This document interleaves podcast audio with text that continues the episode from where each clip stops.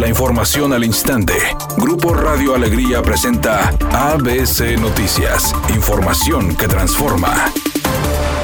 Para la aplicación de vacunas anticovid será necesaria la unión de empresarios, gobiernos y hospitales de toda la entidad. Así lo señaló el gobernador Jaime Rodríguez Calderón al presentar el equipo coordinador para la compra del biológico y acelerar el proceso sin intervenir con el plan de vacunación del gobierno federal, señalando que las comisiones deberán empezar a trabajar desde hoy. Estrategia de vacunación mucho más eficiente la que, que la que ha presentado en términos reales la federación es decir, en donde podamos llegarle al mayor gente en el menor tiempo posible, independientemente de cuánta vacuna tengamos o no disponible. Entonces, estos resultados los tendremos el viernes. También es la parte importante de que ya en la búsqueda de la vacuna estarán trabajando todos coordinados desde el punto de vista financiero, desde cuanto estas. Hubo una propuesta que no escatimemos esfuerzo ni recursos. Por otra parte, dijo que el secretario de Salud en el Estado, Manuel de la O, se encargará de la investigación y selección de vacunas, así como del análisis de laboratorios con lotes disponibles, universidades y especialistas, mientras que en el almacenamiento, distribución y logística estará participando el secretario de Economía y Trabajo, Roberto Rusildi.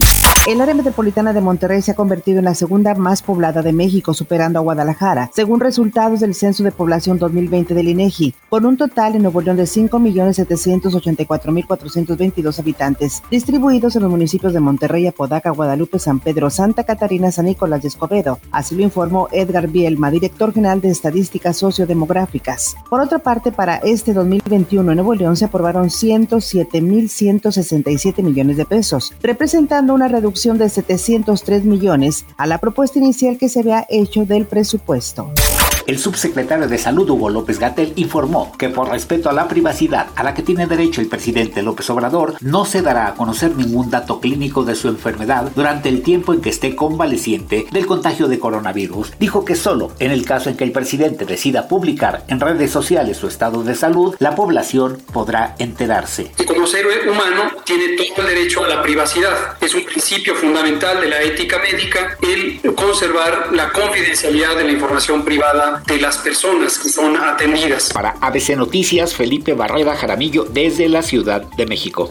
Editorial ABC con Bernardo Pérez. Como nunca, los partidos están echando mano de artistas y personajes del entretenimiento para contender en las próximas elecciones. Todos estos personajes tienen una característica en común, no cuentan con experiencia alguna ni trayectoria como servidores públicos. Esta tendencia solo significa, uno, que los partidos no tienen tienen filas suficientes para competir en las elecciones y dos, que su único objetivo es ganar posiciones y administrarlas como si fueran un patrimonio propio, tirando así por la borda la obligación, pero sobre todo la oportunidad de servir y hacer cosas buenas por el país y sus ciudadanos.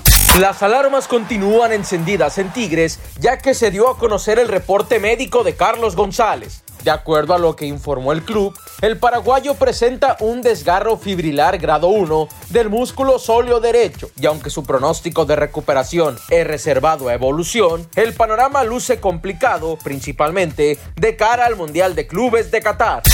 La actriz Erendira Ibarra reveló que en el pasado fue agredida sexualmente por un actor famoso, de quien no reveló el nombre. A través de su cuenta de Instagram, la actriz explicó que decidió dar a conocer su experiencia después de conocer la denuncia de la youtuber Nat Campos, quien el pasado viernes acusó al influencer Rix por abusar de ella hace unos años. Dijo que decidió romper el silencio y hablar acerca de lo que pasó ahora que está lista. También comentó que ella y su agresor incluso coincidieron recientemente en una serie y que la producción no la apoyó. No reportan tráfico pesado en la avenida 5 de Mayo y Pino Suárez en el centro de Monterrey. Esto es por un accidente. Tome sus precauciones y vaya considerando vías alternas para que no llegue tarde a su destino. En el bulevar Acapulco y la calle Malvinas en el municipio de Guadalupe se registra otro percance menor, hasta el momento sin afectar la circulación. Y en el bulevar Humberto Ramos y Andrómeda hay otro percance justamente en el municipio de Apodaca. El tráfico lento está desde el libramiento noroeste hasta la carretera a Nuevo Laredo. Le deseo que tenga una excelente tarde. Es un día con cielo medio nublado. Se espera una temperatura máxima de 26 grados, una mínima de 18. Para mañana miércoles 27 de enero se pronostica un día con cielo parcialmente nublado, una temperatura máxima de 20 grados y una mínima de 12. La temperatura actual en el centro de Monterrey 25 grados. ABC Noticias, información que transforma.